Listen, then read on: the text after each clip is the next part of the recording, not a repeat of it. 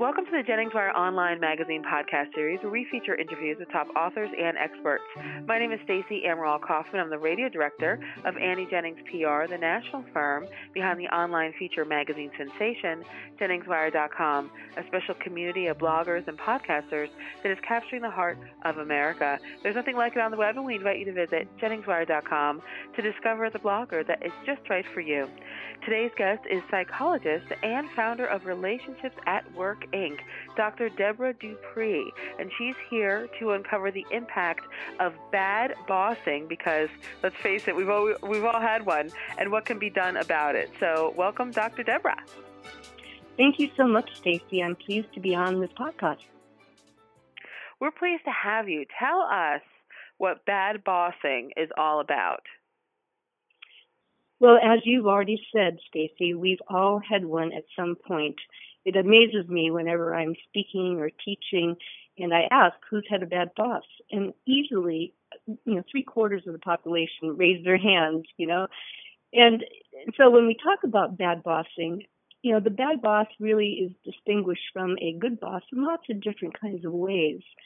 Uh, you know, you think of a good boss as being empowering, trustworthy, um, considerate of others, whereas a bad boss are those who are aloof, disengaged, um, cutting people off, do as I say, not as I do, you know, and it all impacts us in a very negative way.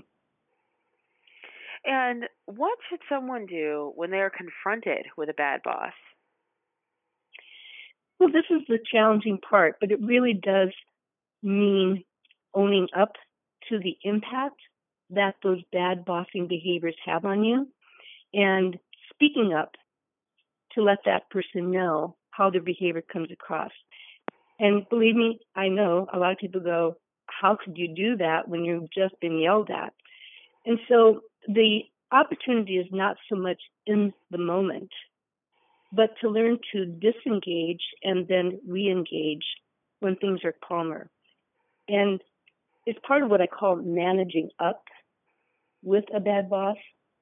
And so in those calmer moments, being able to approach the boss using what I call the four part exchange, an actual structure to how you can have a conversation about having a conversation. But essentially letting the person know using our I language, you know, I'm impacted when I'm spoken to that way. I'm I'm impacted when I'm treated that way. I'm not sure that you are aware of the impact, but when this happens, I get distracted, I'm less focused, I'm not able to do the best job I can do for you.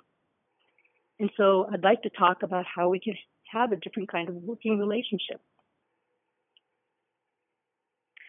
And Dr. Deborah, do you think that that will help to change the way a bad boss communicates with you? And if not, how does one change? Great question. The the power is that it can change. What my experience has been is that you know people actually want to be good people. They want to be good bosses, but oftentimes our bad bosses actually proliferate because people are afraid to let them know just how their behavior impacts others. And because no one says anything, the bad boss often oftentimes does not realize. Now, having said that, there are certainly some bosses who realize exactly what they're doing and how they impact others and don't care. And so then people have some choices.